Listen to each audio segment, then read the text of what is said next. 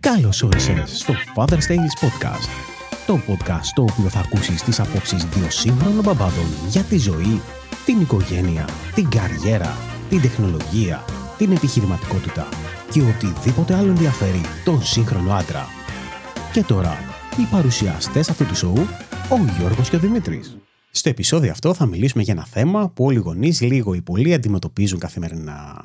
Φανταστείτε λοιπόν το εξής. Είναι νωρίς το πρωί, ο ήλιο μόλις έχει αρχίσει να ξεπροβάλλει στον ορίζοντα και όλοι είναι ακόμα σπίτι τους. Τα πάντα έξω είναι ήσυχα. Σε ένα σπίτι λοιπόν έχουμε ένα μπαμπά, ο οποίος αγκαλιάζει το νεογέννητο παιδί του και απολαμβάνει αυτές τις στιγμές ησυχίας. Σε ένα άλλο σπίτι από την άλλη, υπάρχει ένας άλλος μπαμπάς που τρέχει να ετοιμάσει το πρωινό για τα παιδιά του που αυτή τη στιγμή ντύνονται για να πάνε σχολείο. Ταυτόχρονα λοιπόν, ετοιμάζοντας το πρωινό, ελέγχει τα email του και βλέπει ότι έχουν αρχίσει να τον παίρνουν τηλέφωνο από τη δουλειά.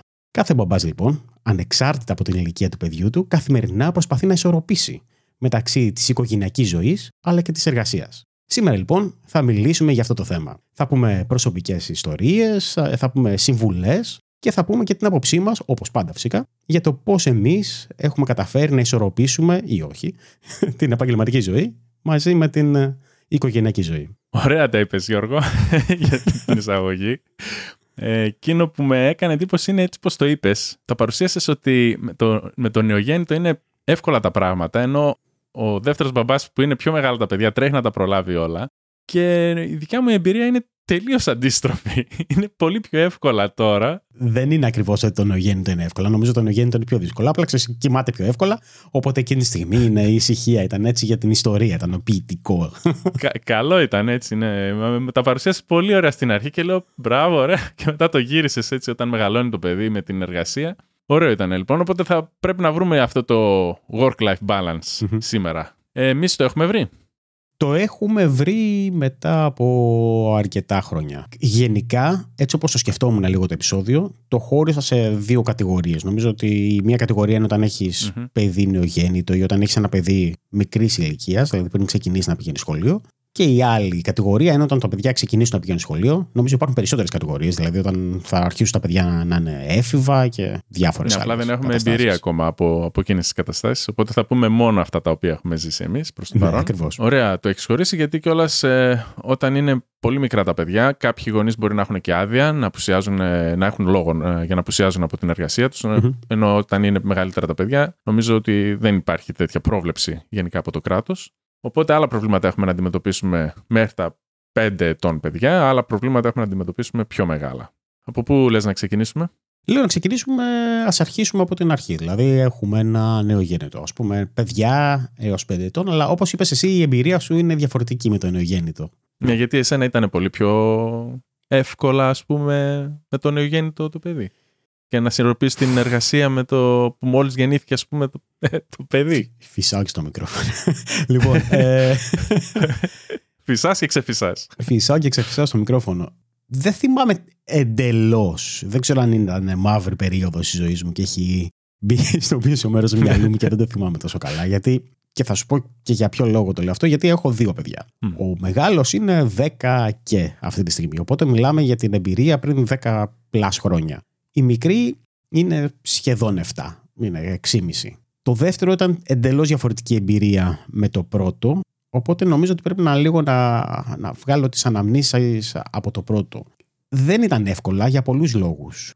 Νομίζω ότι η μεγαλύτερη αλλαγή είναι ότι έχεις ένα καινούριο μέλος στην οικογένεια και δεν ξέρεις να κάνεις. Έτσι. Δηλαδή, εκτός όλο αυτό το κομμάτι το κλαίει συνέχεια ή όχι, αλλά κάθε δύο-τρει ώρες ξυπνάει, θέλει να φάει, ξέρω, χέζεται ναι, να τα αλλάζεις. Εντάξει, είναι, είναι κάτι καινούριο και οτιδήποτε καινούριο στη ζωή μας ναι. ε, θα έχει ενδιαφέρον. Οπότε θα παραγωνίσουμε και λίγο και την εργασία μας εκείνη την, την περίοδο. Θα πούμε, κάτσε τώρα, μόλις έγινα μπαμπάς για πρώτη φορά. Δηλαδή, ό,τι και να μου λέτε, ό,τι δουλειά και να κάνετε. Mm-hmm. Εντάξει, είναι κάτι που θα ζήσει για πρώτη φορά και μπορεί να μην το ξαναζήσει. Εσύ το ζήσει και δεύτερη φορά.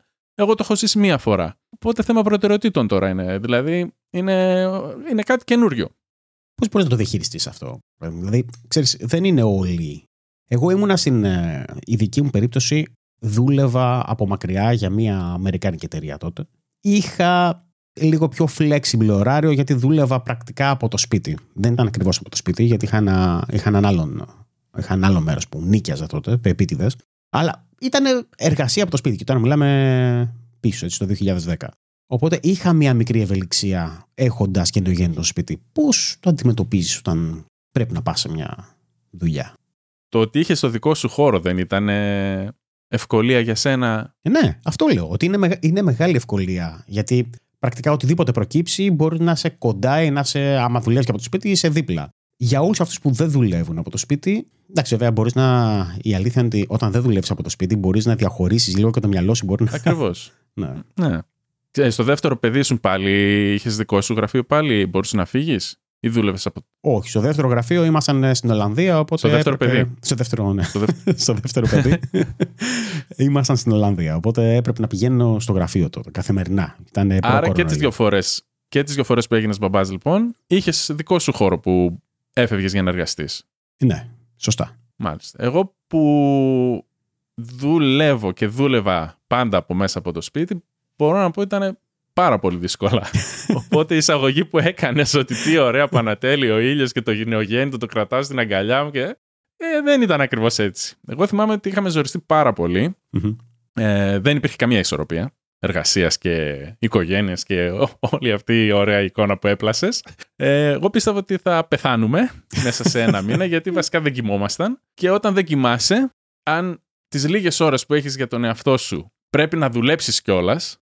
Ναι είναι ένα κοκτέιλ εκρηκτικό νομίζω. Δεν, ε, δεν βρίσκω. Εγώ ζορίστηκα πάρα πολύ. Γιατί λίγο να κρατήσει, όχι λίγο, αρκετά που ήταν με τη μαμά. Αυτό είναι το καλό βέβαια για μας τους μπαμπάδες, ότι τα παιδιά σαν νεογέννητα έχουν όλο το χρόνο με τη μαμά. Ναι. Είμαστε εκεί για απλές διαδικασίες. Αλλά εάν εργάζεσαι μέσα στο σπίτι, πιστεύω ότι είναι πολύ πιο δύσκολο να βρεις την ισορροπία. Θα σου πω. Τώρα, εγώ, για παράδειγμα, τότε ε, είχα τηλεεργασία. Ήταν τηλεεργασία, όχι λόγω. Ήταν έτσι η εργασία δεδομένη. Δηλαδή, ψηλό, ήταν Αμερικάνικη εταιρεία. Επίτηδες νίκιαζα γραφείο για να φεύγω από το σπίτι. Γιατί είμαι σίγουρος, mm. 1000% και βλέποντάς το και από γύρω μας, ότι άμα ήμουν στο σπίτι δεν μπορούσα να δουλέψω. Είναι ξεκάθαρο δηλαδή. Δεν... Ε, Αυτό είναι ένα, μια σημείωση που έχω γράψει πιο κάτω στο επεισόδιο. Αλλά μια που το αναφέρεις τώρα είναι αν τελικά βολεύει να έχεις εξωτερικό χώρο για να εργάζεσαι ή όχι; Εγώ είμαι της άποψης, εγώ έχω καταφέρει γιατί μέσα από την εμπειρία μας λέμε τώρα τις απόψεις μας, εγώ έχω καταφέρει να μην θέλω γραφείο έξω. Και παρόλο που νοικιάζουμε έναν χώρο με κάτι άλλους φίλους, τελείως άσχετο πράγμα βέβαια με, για εργασία, αλλά μπορούσα εκεί να έχω το δικό μου χώρο και να πάω να δουλεύω, πολλοί εκπλήσονται που δεν το κάνω και εξακολουθώ να είμαι στο σπίτι. Εγώ έχω βρει την ισορροπία να μπορώ να δουλεύω μέσα στο σπίτι, παρόλο που καταλαβαίνω ότι είναι εύκολο. Είναι εύκολο. Α πούμε, εσύ, για σένα, από ό,τι κατάλαβα, ήταν πολύ πιο εύκολο να έχεις ένα δικό σου χώρο και να φεύγεις ναι. ε, με το πρόσχημα της εργασίας, να το πω. Ήταν όντως ότι εργαζόσουν, γιατί κάποιες φορές έχω ακούσει διάφορες ιστορίες ότι οι μπαμπάδες κάθονταν λίγο παραπάνω ας πούμε, στην ε, εργασία τους, προκειμένου να μην γυρίσουν στο σπίτι όταν είναι νεογέννητα τα παιδιά. Όχι, δεν το είχα αυτό. Τώρα εντάξει, εδώ μπορούμε να μιλήσουμε για την τηλεεργασία και για τα πόσο είσαι focused σε αυτό, αλλά αυτό είναι διαφορετικό πράγμα. Όχι, ποτέ δεν μπορώ να πω ότι καθόμουν επίτηδες περισσότερο μόνο και μόνο για να μην γυρίσω στο σπίτι. Αυτό όχι, δεν το είχα. Πιστεύω λοιπόν ότι ενώ είναι πιο εύκολο αν εργάζεσαι εκτός σπιτιού, Παρ' όλα αυτά είμαι εδώ για να. Έχω αποδείξει, ας πούμε, ότι μπορεί να γίνει και εντός σπιτιού. Το μόνο είναι να μπορείς να απομονωθείς. Δηλαδή να υπάρχει μια κατανόηση από την υπόλοιπη οικογένεια ότι ξέρεις ο μπαμπάς, ας πούμε, δουλεύει ή μπορεί να δουλεύει και η μαμά έτσι. Και αντίστοιχα να, ο μπαμπάς να κρατήσει το παιδί κάποιες ώρες. Ότι αυτή τη στιγμή ο γονιός, ο Α, δουλεύει, δεν τον ενοχλούμε, κλείνει την πόρτα, οτιδήποτε. Εγώ, εγώ δεν έκλεινα καν την πόρτα, ας πούμε, όταν ήταν πολύ μικρή η μικρή μου, ήταν μηνών μπορώ και απομονώνομαι έτσι. Ούτε ακουστικά έβαζα, γιατί έχω ακούσει και αυτό να βάζουν ακουστικά στα, στα αυτιά για να μην ακούνε τα, τους ήχους, τους θορύβους και τα κλάματα. Και έτσι βρήκα εγώ την ισορροπία εργασίας και οικογένειας, αλλά μετά τον τρίτο, τέταρτο μήνα. Δηλαδή πρώτη, τους πρώτους μήνες νομίζω έχω, εργάστηκα όσο λιγότερο έχω εργαστεί ποτέ στη ζωή μου. Λόγω έλλειψης ύπνου κυρίως βέβαια. Θέλω να σε ρωτήσω κάτι τώρα, μας πάει αλλού η συζήτηση όπως πάντα. Θέλω να σε ρωτήσω, γιατί εντάξει, όταν είναι νεογέννητο το μωρό, αυτό που γίνεται είναι ότι κλαίει, λες εντάξει, μπορώ να, να δουλέψω. Όταν το παιδί δεν είναι νεογέννητο και είμαστε πάλι στην ηλικία έως 5 χρονών, το οποίο είναι μεγαλύτερο, έχει αρχίσει και περπατάει και έχει αρχίσει γύρω σου και, και τρέχει γύρω σου, πες ότι δεν πάει σε παιδικούς ή βρεφικούς ε, σταθμούς. Εκεί πώς το αντιμετωπίζεις, Γιατί εγώ δεν το έχω ζήσει ξεκάθαρα έτσι. Μάλλον το έχω Ε. ζήσει λίγο όσον αφορά τον κορονοϊό, αλλά θα σου πω εγώ τι ποια ήταν η.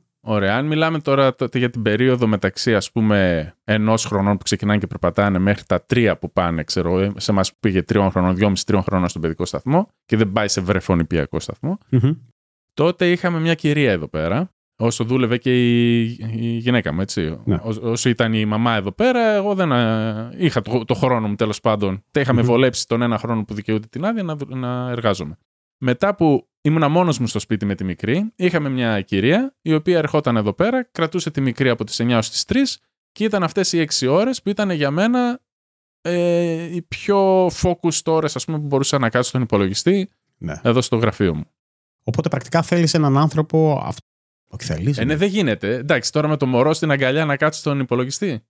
Αυτό σκέφτομαι. ρε. Υπάρχουν ε, συνάδελφοι οι οποίοι κατά τη διάρκεια του κορονοϊού ε, αναγκάστηκαν να δουλεύουν από το σπίτι και είχαν μικρά παιδιά. Δηλαδή, μερικές Μμ. φορές σκέφτομαι πώς, αν δεν έχεις δικό σου χώρο και αν δεν έχεις έναν άνθρωπο να κρατάει και να απασχολεί το παιδί, πώς πραγματικά μπορεί να το κάνεις. Δηλαδή, μου φαίνεται οποιοδήποτε λέει ότι έχει άγχος ή δεν μπορεί να δουλέψει, πραγματικά το καταλαβαίνω. Ναι, εντάξει. Ε, αν έχεις χρήματα, όλα τα βρίσκεις όμως. Δηλαδή η κυρία που είχαμε την πληρώναμε. Ναι, ρε παιδί. Δεν μου, Εντάξει, είπε- αν έχεις χρήματα, χαίρομαι πολύ, αλλά δεν έχουν όλοι χρήματα. Ναι, επειδή λες ότι αν έχεις έναν άνθρωπο να βοηθήσει, αν δεν έχεις άνθρωπο να βοηθήσει, θα πρέπει να βάλεις το χέρι στην τσέπη. Δηλαδή είναι συν και πλην μετά. Να πεις από τις 6 ώρες που θα δώσω, ας πούμε, σε κάποιον άνθρωπο να κρατήσει λίγο το παιδί, ώστε εγώ να δουλέψω, θα βγάλω περισσότερα χρήματα, ώστε να δικαιολογώ τα χρήματα που θα δώσω στη... στον άνθρωπο αυτόν, ή τελικά μπορεί να βγω και ζημιωμένος, ας πούμε, να μην καταφέρω να βγάλω. Να, να μην Ναι, σωστά. έχω το μισθό, Ναι. ας πούμε, που, Ναι. που μου αναλογεί. Οπότε σε εκείνη την περίπτωση λες, εντάξει, δεν θα δουλέψω, αλλά δεν θα πάρω και γυναίκα, οπότε θα τα φέρω βόλτα κάπως αλλιώς.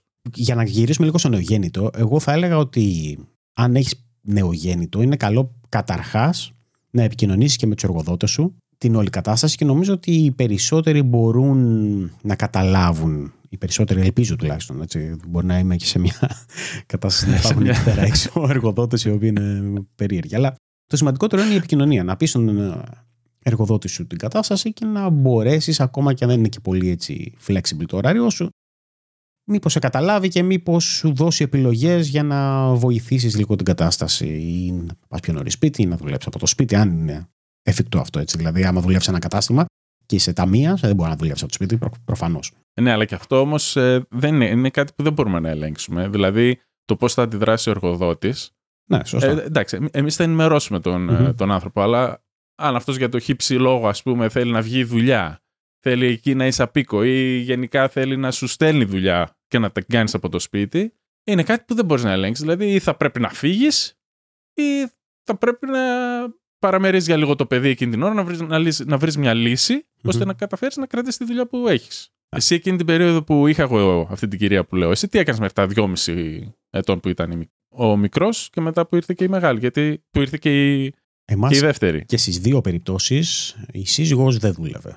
Οπότε σταμάτησε να Α, δουλεύει όταν έμεινε ωραία. έγκυος και κρατούσε εκείνη το παιδί. Δηλαδή, εσύ την κυρία που πλήρωνες, σε μένα ήταν η μαμά. Μπράβο. Αναγκαστικά.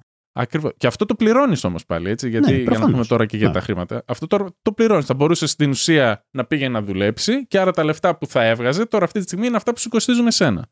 Ακριβώς. Οπότε ε, ήταν η μαμά που κρατούσε και τα δύο παιδιά. Το οποίο όμως, ξέρεις, όλο αυτό είναι. ε, επιβαρύνει κατά πολύ τη δική της ψυχολογία, γιατί Βέβαια. καλά, ωραία είναι τα παιδιά, αλλά όταν είσαι συνέχεια μαζί και όταν είναι μικρά, νομίζω ότι κουράζεσαι. Και ειδικά αν έχεις μάθει να δουλεύεις και πρέπει να σταματήσεις. Εντάξει, από επιλογή σου είναι έτσι. Δεν είναι- πάντα επι- επιλογή είναι να σταματήσεις. Δεν είναι ότι α- αναγκάζεσαι να σταματήσεις. Γιατί όπως είπες, είναι θέμα χρημάτων τα πάντα. Αλλά όταν το κάνεις αυτό, ξέρεις, ο, υπήρχαν ημέρε με στρες, με άγχος, με μαλώναμε εδώ πέρα χωρίς λόγο. Το οποίο νομίζω ότι είναι κάτι το οποίο οι περισσότεροι γονείς, έτσι πιστεύω τουλάχιστον, ότι θα αντιμετωπίζουν. Εντάξει, μα- για, για κάποιους μπορεί να ακούγεται ονειρικό, α, τι ωραία κάθομαι σπίτι και μεγαλώνω το παιδί μου και Μμμ. το ευχαριστιέμαι, ευχαριστιέμαι κάθε λεπτό που περνάω μαζί του. Αλλά στον αντίποδα, το να μην κάνεις και τίποτα άλλο και να είσαι συνέχεια στο σπίτι με ένα παιδί, ε, κάποια στιγμή, ο, ο- Ναι. όσο ωραίο πράγμα και να είναι αυτό, και οτιδήποτε γενικά ωραίο πράγμα κάνεις στη ζωή σου, ότι το κάνεις συνέχεια, ε, κάποτε το κουράζεσαι, ας πούμε. Ακόμα και το, το πιο ωραίο πράγμα να είναι. Οπότε την καταλαβαίνω και τη γυναίκα σου που φαντάζομαι ότι έφτασε στα όρια της κάποια στιγμή. Και όταν κάποιος λοιπόν έχει νεογέννητο. Ξέρεις το νεογέννητο, ξεκινήσει, έχουμε κολλήσει το νεογέννητο, αλλά το πρώτο διάστημα και όλα ειδικά είναι πρώτο παιδί, νομίζω ότι όλα αυτά τα κομμάτια του άγχους, το ότι δεν ξέρεις τι γίνεται, το ότι η κούραση και όπως είπες εσύ, το εκρηκτικό κοκτέιλ των ξενυχτιών, σε φτάνει στα όρια σου έτσι. Και αρχίζεις και λες τι έγινε, ρε παιδί μου. Δηλαδή, αυτή θα είναι η ζωή μου από εδώ και πέρα. Ή ε, είναι φυσιολογικό αυτό. Δεν βλέπω άλλους, γιατί πολλές φορές όταν μιλάμε και με άλλους, μερικές φορές δεν σου βγάζουν και την εικόνα την πραγματική ή ο καθένας έχει διαφορετικά πώς αντιλαμβάνει τον κόσμο. Και λες, τι γίνεται η ζωή μου, ρε παιδί μου. Δηλαδή, κάνω κάτι λάθος. Ε, γιατί το δικό μου παιδί είναι έτσι και με ταλαιπωρεί τόσο. Αν είστε ένας από αυτούς, μην ανησυχείτε. Δεν είστε οι μοναδικοί. Όλοι έτσι, όλοι τα ίδια τραβάμε. είναι δύσκολο να βρεθεί αυτή η ισορροπία. Και γιατί μιλάμε και για ένα σημαντικό θέμα. Έτσι. Είναι τα χρηματα είναι η εργασία. Δεν είναι κάτι ασήμαντο, είναι πολύ σημαντικό κομμάτι της ζωής μας. Και θέλω να το πω καμιά δέκα φορές ακόμα αυτό, ότι είναι πολύ σημαντικό κομμάτι. και, και άντε, αυτοί που το έχουν ζήσει ή που το ζουν αυτή τη στιγμή μας καταλαβαίνουν. Αυτοί που δεν το έχουν ζήσει ακόμα και είναι να το ζήσουν και περιμένουν να γίνουν μπαμπάδες στον επόμενο διάστημα, έχω να πω μια μήνυ, όχι ιστορία, έχω να πω ένα παράδειγμα, ας πούμε. Ναι. γιατί όλοι πριν γίνουν μπαμπάδες, όλοι λένε, Α, για όλους εμάς που έχουμε γίνει, πω που φέρνει την καταστροφή και είναι δύσκολα και είναι εκείνο, πόσο δύσκολα μπορεί να είναι. Και το βλέπω σε όλους όσους το λέγαν αυτό, που γίνονται μπαμπάδες, πώς τελικά αλλάζουν άποψη κατευθείαν.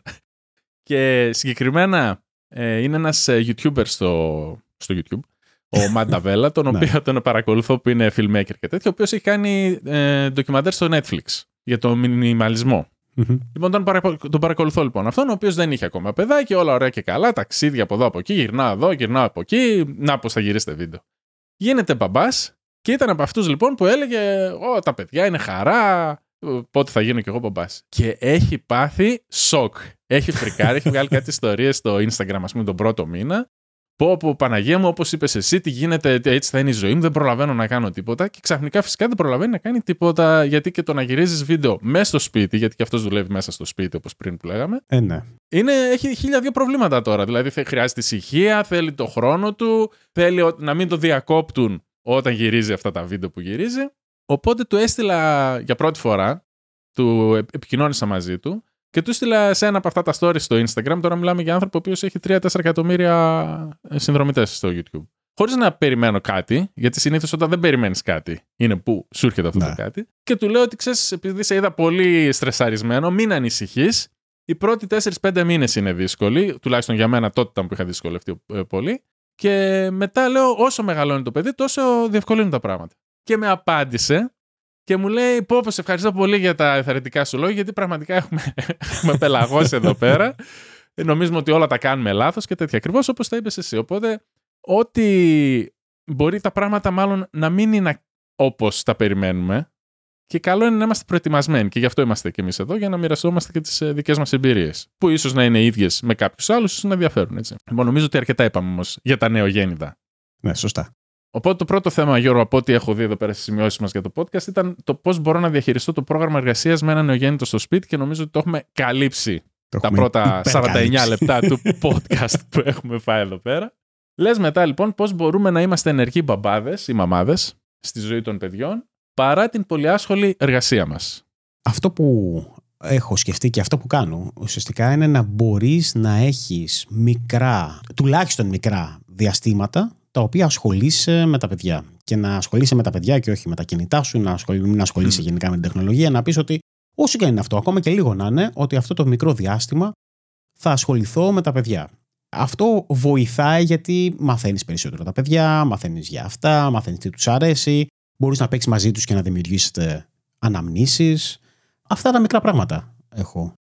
Για τα οποία πότε βρίσκεις χρόνο όμω όταν εργάζεσαι; Κοίτα, χρόνο μπορείς να βρεις με τα παιδιά σου. Εκτός άμα πεις ότι δουλεύω από το πρωί και γυρίζω το βράδυ, δηλαδή δουλεύω και τα παιδιά κοιμούνται. Ε, ξεκινάω να δουλεύω και τα παιδιά κοιμούνται και γυρνάω σπίτι και τα παιδιά κοιμούνται πάλι. Εκεί είναι ένα πρόβλημα.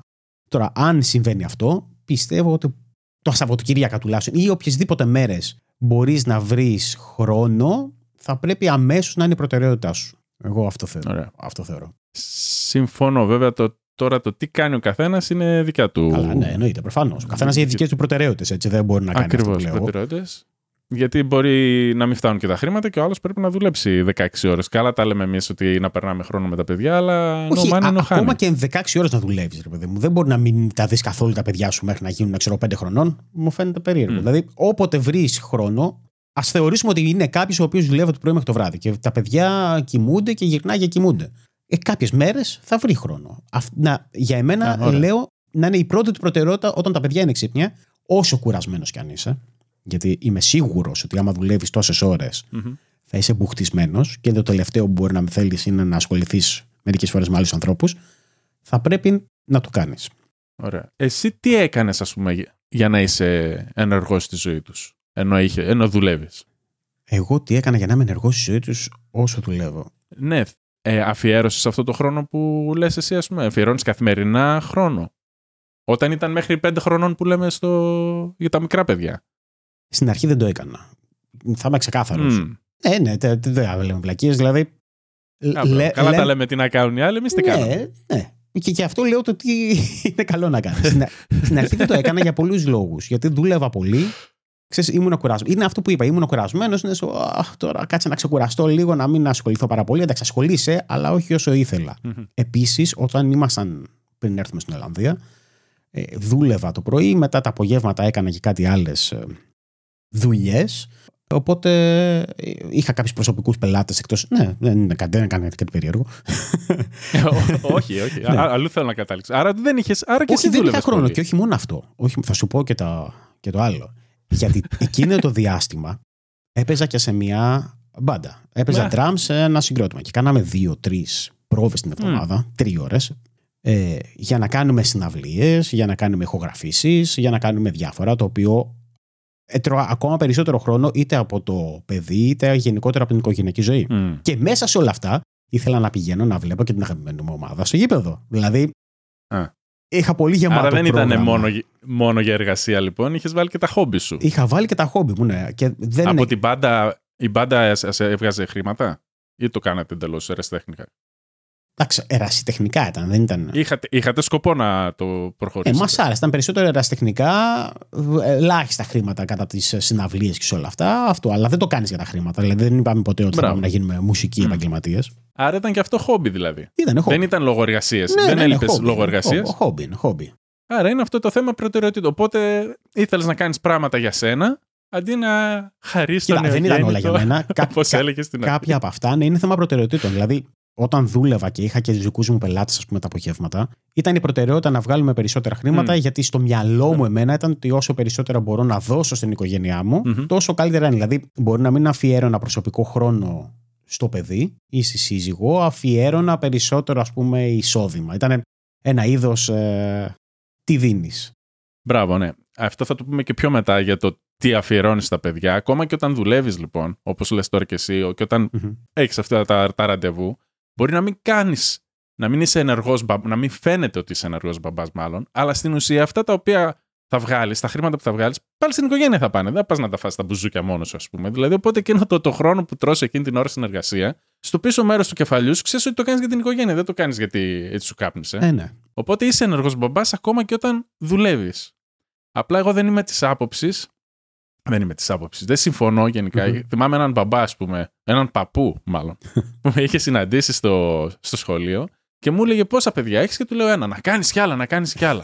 ε, λέω πού χρόνος και τέτοια. Α, λέει, εμείς πώς κάναμε δύο και τρία και δουλεύαμε και φεύγαμε, λέει, από τις 7 το πρωί και γυρνούσαμε 11 η ώρα το βράδυ. Ε, ναι, Ε, πώς λέω, τα χάρηκα κάνεις, πολύ, Γιώργο, έτσι. Ε, έτσι ξέρω κι εγώ λέω να τα κάνω. Λέω. Α, τι. Ο οποίος είχε πολλά χρήματα. Δεν ήταν ότι δούλευε γιατί έπρεπε να τα φέρει βόλτα. Ναι. Τα- Οπότε με με πεις τώρα εμένα γιατί δεν κάνεις παιδιά. Αφού δεν, άμα πραγματικά δεις πώς είναι, πώς ζορίζεται το πράγμα με τα οικονομικά, δεν είναι τόσο εύκολο. Κάνει και δύο, κάνει και τρία. Ναι, προ, προφανώς. Συμφωνώ σε αυτό. Τώρα, άμα δουλεύει όλη την ημέρα και μετά γυρνάς. Πρώτα απ' όλα δεν τα μεγαλώνεις εσύ τα παιδιά. Έτσι. Τα μεγαλώνει κάποιος άλλος. Καλά, ναι, και αυτό. Οπότε είναι Που εύκολο λες, να κάνει, ε, παιδιά. αν είσαι παρόν, ας πούμε, στα μπαμπά. Ναι. Αν τώρα ρωτάς εμένα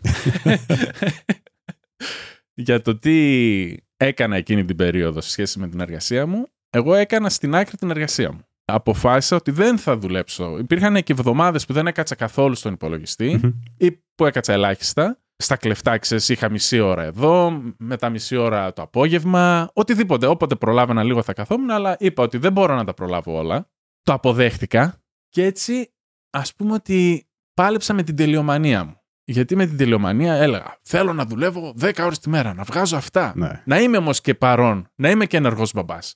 Και να πηγαίνουμε και τις βόλτες μας. Και να πηγαίνω να ψωνίζω. Και να βοηθάω και στο μαγείρεμα. Και να είμαι. Και ήμουνα και μέσα στο σπίτι. Δημήτρη, φέρε αυτό. Δημήτρη, φέρε τ' άλλο. Φέρε μου, ξέρω, πάνε πάρε. δεν έχουμε λεμόνια. Σε πετάξου. Και όλα αυτές οι διακοπές. Σε κάποια στιγμή τρελαίνε και λες, ε, δεν γίνεται. Δηλαδή, κάτσε, σήκω, σήκω, κάτσε. Οπότε λέω, τελείωσε. Λέω, εντάξει. Για ένα χρόνο, δύο πόσο θα με πάρει, θα είμαι εδώ. Θα είναι το παιδί προ, προτεραιότητα.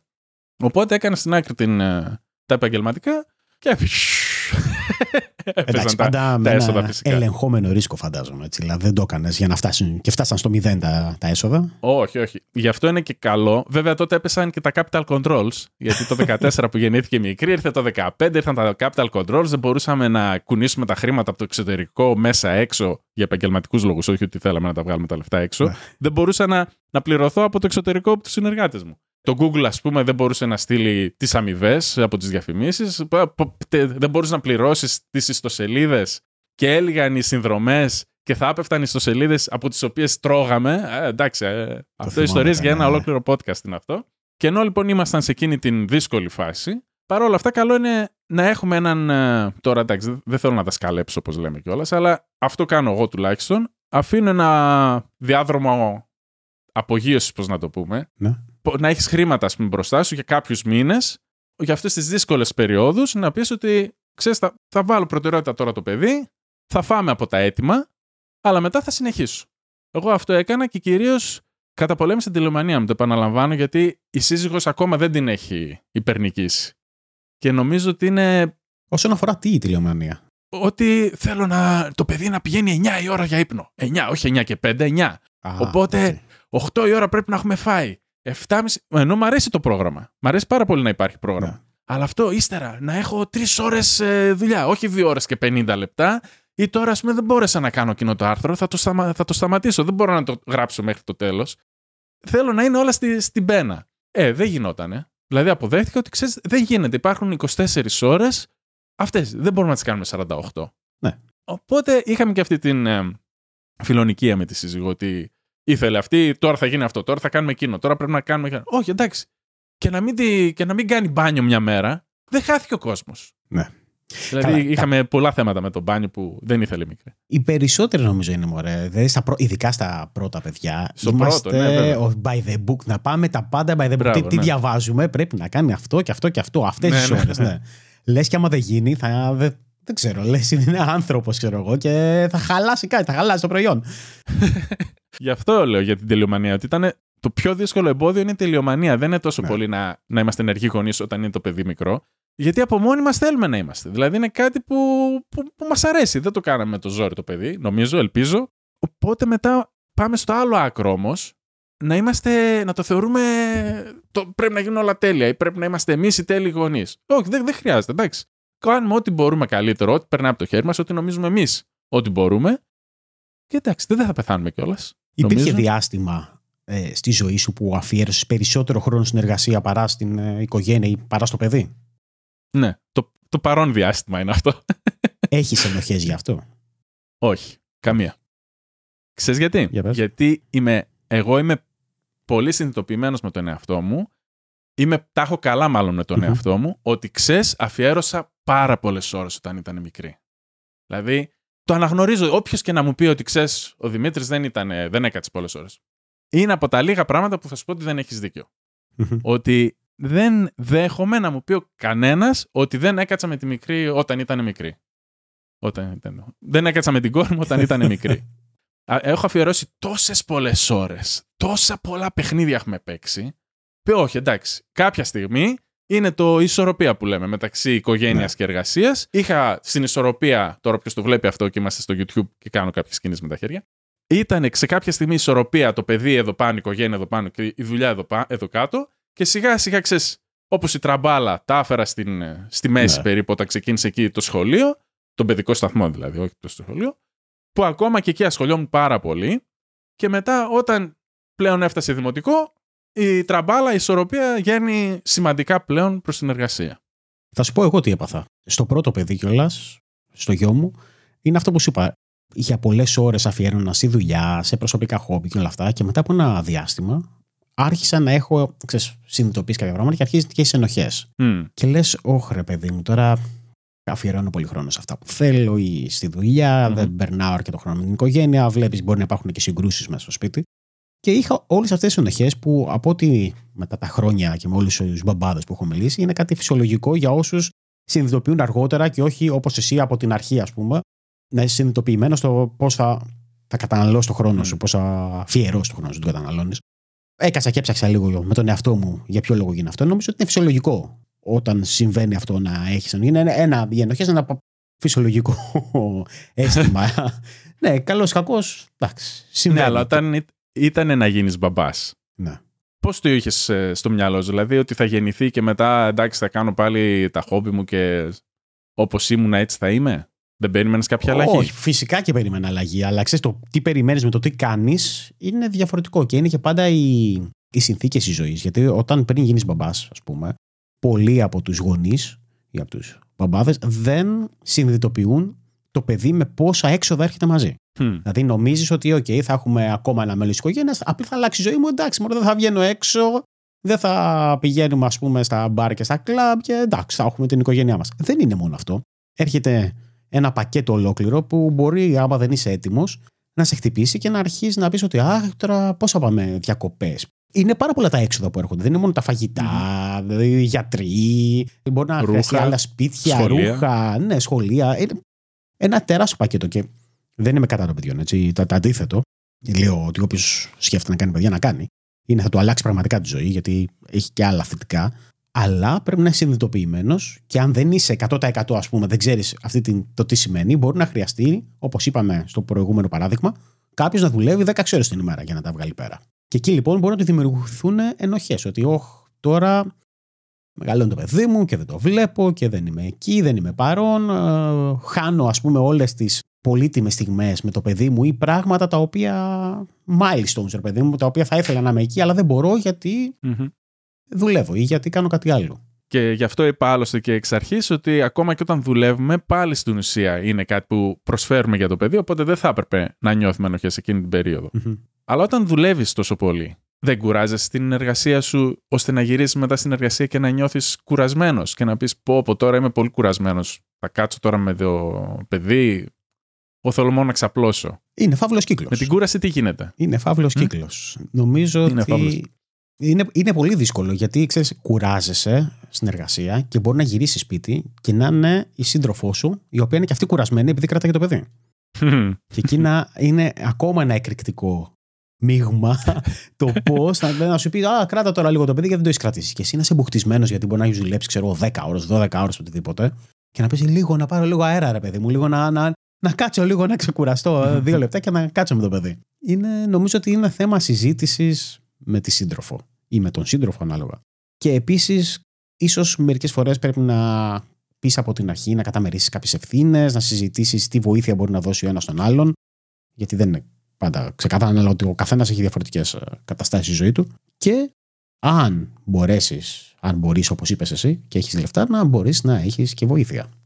Αυτό θα βοηθούσε πάρα Μμμ. πολύ. Γενικά, τα προβλήματα που θα αντιμετωπίσεις σαν γονιός, τα περισσότερα, τα περισσότερα κάποια τα περιμένεις πάνω κάτω, Μμμ. αλλά και κάποια τα συναντάς στην πορεία. Οπότε βρίσκεις λύσεις και είναι καλό να βρίσκουμε λύσεις μαζί, σαν ζευγάρι. Έτσι, να μην βρίσκει ο ένας τη λύση Α και ο άλλος τη λύση Β, γιατί Ναι. άμα οι λύσεις δεν συμβαδίσουν, δεν θα πάνε καλά τα πράγματα. Εγώ πάλι δεν ένιωσα ποτέ κουρασμένος, παρόλο που είχα και την εργασία μες στο σπίτι, είχα και την οικογένεια όλοι μαζί εδώ πέρα, τρία άτομα, τι ωραία, τι καλά. Τη λέξη κούραση δεν θα την ακούσεις από μένα. Δεν δέχομαι ποτέ ότι είμαι κουρασμένος. Εμένα μου αρέσει πάρα πολύ η καθημερινότητά μου να είναι γεμάτη. Να σου πω ότι ξέρεις, έχω να κάνω αυτό, έχω να κάνω το άλλο, έχω να κάνω το παράλληλο. Καταλαβαίνω ότι κάποιοι κουράζονται και πρώτη από όλες η σύζυγός μου, η οποία κάθε μέρα είμαι κουρασμένη και τέτοια. Οπότε, όπως το λες, το έχω, το έχω ακούσει από το, το ζω, ας πούμε, από αυτήν. Το πόσο μπορεί κάποιος να είναι κουρασμένος. Εγώ δεν ήταν θέμα. Ψυχο... Ήταν ψυχολογική σκουρ... Εγώ κουράστηκα μετά από ένα σημείο. Και ένας από τους λόγους που ήρθαμε στην Ολλανδία ήταν και αυτός. γιατί μπορούσα να έχω τις ίδιες οικονομικά απολαύες, ας πούμε, μια καλή ζωή, δουλεύοντας σε εισαγωγικά, γιατί ποτέ δεν σταματάς να δουλεύεις μεταξύ μας, mm-hmm. λιγότερες ώρες. Δηλαδή, ξοδεύοντας λιγότερες ώρες σε ένα γραφείο, ας πούμε. Και έλεγα ότι ναι, αν μπορώ να το κάνω αυτό και να περνάω και πιο περισσότερο χρόνο με την οικογένειά μου, τότε γιατί να μην το κάνω. Καλά, θέλαμε κιόλας να έρθουμε. Δεν ήταν ο μοναδικός λόγος. Ξέρετε, ήταν πάντα και αλλαγή, καινούργιες χώρες. Ήθελα πάντα να πάω στο εξωτερικό. Mm-hmm. Αλλά ένας από τους λόγους ήταν και αυτός. Ότι είχα, είχα φτάσει σε ένα σημείο και είχα κουραστεί πάρα πολύ. Και είχα κουραστεί από πολλά πράγματα. Δεν είχα κουραστεί μόνο από τη δουλειά. Είχα κουραστεί από τα χόμπι μου. Δηλαδή, το όλο αυτό το mm. κομμάτι που σου είπα με την uh, μουσική, με έχει κουράσει πάρα πολύ να πρέπει να πηγαίνεις στο στούντιο 9-10 ώρες την εβδομάδα, να πηγαίνεις σε live, να πηγαίνεις. που κάποιο θα το ακούσεις και θα πεις Τι, εγώ θα ήθελα, ξέρω, είσαι rock star και το, και το άλλο.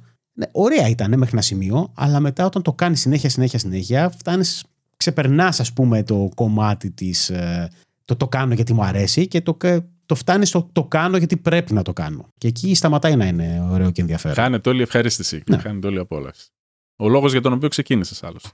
Και ένα άλλο πράγμα τώρα με το ότι είμαστε κουρασμένοι και από την εργασία και από την ε, οικογένεια. Γιατί όσο και να μας αρέσει να είναι οικογένεια, να είμαστε χαρούμενοι σαν οικογένεια μέσα, μπορεί να μας κουράσει και η ίδια η οικογένεια. Δεν είναι μόνο ότι είμαστε κουρασμένοι. Εγώ τουλάχιστον έτσι το έχω ζήσει, ότι κάποιες φορές έχω κουραστεί να παίζω. Έχω κουραστεί τα κλάμα, να ακούω τα κλάματα, έχω κουραστεί να διαβάζω παραμύθια και να με παίρνει ο ύπνος.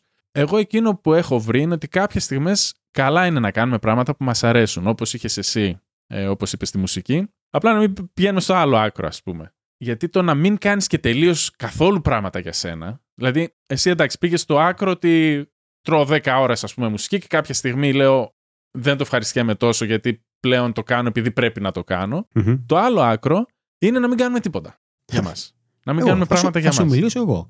Από το ένα άκρο, όταν ήρθαμε στην Ελλάδα, έφτασα στο άλλο άκρο. Γιατί ξέρεις, είναι αυτό που προσπαθείς να βρεις την ισορροπία σου και έχεις Όπως είπες εσύ, στο ένα ήμουνα στο, στο 100%. Εντάξει, 100% όχι. Αλλά ήσουν πολύ ψηλά και το άλλο ήταν ε, χαμηλά. Μετά mm-hmm. κάνεις πολλές φορές κάνεις το swing και κάνεις το αντίθετο. Κάνεις ε, πολύ ναι, όλο ξέρω, ναι. από την άλλη πλευρά και λιγότερο για σένα. Τα έχω κάνει και τα δύο. Δηλαδή είμαι. Να μην κάνεις τίποτα για σένα δηλαδή να και να αφιερωθεί τελείως στην εργασία και στην οικογένεια. Ούτε αυτό είναι καλό. Ούτε αυτό είναι. Ναι. Μπράβο. Αυτό ήθελα να πω ότι μετά περνάνε οι μέρες, εβδομάδε, τι μέρες. Και λες, τι έκανα; Δηλαδή, τι έκανα σήμερα, τίποτα. Τι έκανα αυτή τη βδομάδα, τίποτα. Μαγείρευα, ε, δούλευα, ναι. ψώνιζα, αυτά. Κοιμόμουν. Και περνάνε έτσι μέρες και λες, κάτσε, αυτό ήταν το νόημα δηλαδή να γίνω μπαμπάς ή μαμά. Ακριβώς. Και κάπου πρέπει να βρούμε αυτή την ισορροπία. Ότι και εγώ πιστεύω ότι πρέπει να κάνουμε πράγματα για μας. Δεν είναι οικογένεια, εργασία, τέλος. Αυτή είναι η ζωή μας. Πεθάναμε. Πρέπει να βρούμε. Και σου λέω, εγώ είμαι άνθρωπος και έχω κάνει και τα δύο και, και τις δύο καταστάσεις. Και η δεύτερη κατάσταση, το να είμαι συνέχεια με την οικογένεια, ήταν πολύ πιο δύσκολη για εμένα. Θα σου πω γιατί. Γιατί μπαίνεις στη λογική, φτάνεις σε ένα σημείο και λες: Δεν κάνω τίποτα άλλο. Ασχολούμαι μόνο με την οικογένειά μου, γιατί θέλω να ασχολούμαι μόνο με την οικογένειά μου. Και πραγματικά δεν, δεν χρειάζεται κάποιος να μου πει όχι. Ήταν η καλύτερη μου φάση ήταν να κάθομαι να περνάω χρόνο με, τη, με, με τα παιδιά, με τη σύζυγο, να περνάω στο σπίτι. Να μην βγαίνω καθόλου από το σπίτι, να μην κάνω τίποτα άλλο. Το οποίο όταν με ρώταγες, ας πούμε, πριν χρόνια, έλεγα ναι, αυτό πραγματικά θέλω. Και, και ακόμα το θέλω. Αλλά δεν συνειδητοποίησα ότι αν κάνεις και κάτι άλλο, ότι πρέπει, ρε παιδί μου, θα αλλάξει το μυαλό σου, θα βελτιώσεις ακόμα και τη σχέση σου με την. Mm-hmm. Θα νιώσεις καλύτερα με τον εαυτό σου, θα βελτιώσεις τη σχέση σου με την οικογένειά σου, με την σύζυγό σου, με τη σύντροφό σου ή με τον σύντροφό σου. Πρέπει να κάνεις και τα δύο. Πρέπει να υπάρχει ισορροπία. Και για αρκετό διάστημα δεν το είχα συνειδητοποιήσει. Και δεν έκανες τίποτα. Δηλαδή, άλλο Ακόμα Τίποτα. στον υπολογιστή δεν καθόσουν καθόλου. Ναι, ρε παιδί μου, στον υπολογιστή καθόσουν, αλλά δεν, δεν ήταν κάτι παραγωγικό. Ναι, εντάξει. Μπορείς να κάτσει στον υπολογιστή και να κάνεις ε, κατανάλωση περιεχομένου, να βλέπεις βλακίες, ξέρω όλη την ημέρα. Ή να ακούσει ένα podcast καλή ώρα. Ναι, ναι. το, το λέω πιο ελπίζω να.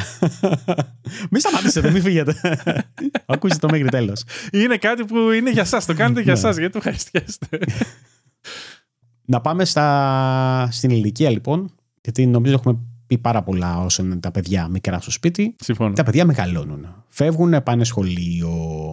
Πώς μπορούμε λοιπόν να παραμείνουμε ας πούμε κοντά τους, να μείνουμε κοντά στις στιγμές πώς μπορούμε να περάσουμε χρόνο μαζί τους; Ποια είναι η δική σου προσέγγιση; Τώρα γιατί η κόρη σου είναι μεγαλύτερη, τώρα πάει σχολείο. Ναι, τώρα είναι Τετάρτη Δημοτικού. σχεδόν 10 χρονών. Τώρα η δικιά μου. Η δικιά μου τώρα συμβολή, και για να μένω συνδεδεμένος όπως λες ε, με τη μικρή, είναι ακόμα και τις ε, απλές καθημερινές εργασίες που κάνουν μαζί, όπως είναι τα καθήκοντα, το θεωρώ ότι αφιερώνω χρόνο μαζί της. Δηλαδή, μια ώρα, μια μισή, δύο, πώς θα κάτσουμε για να κάνουμε τα καθήκοντα, για να συζητήσουμε αυτά που έμαθε στο σχολείο.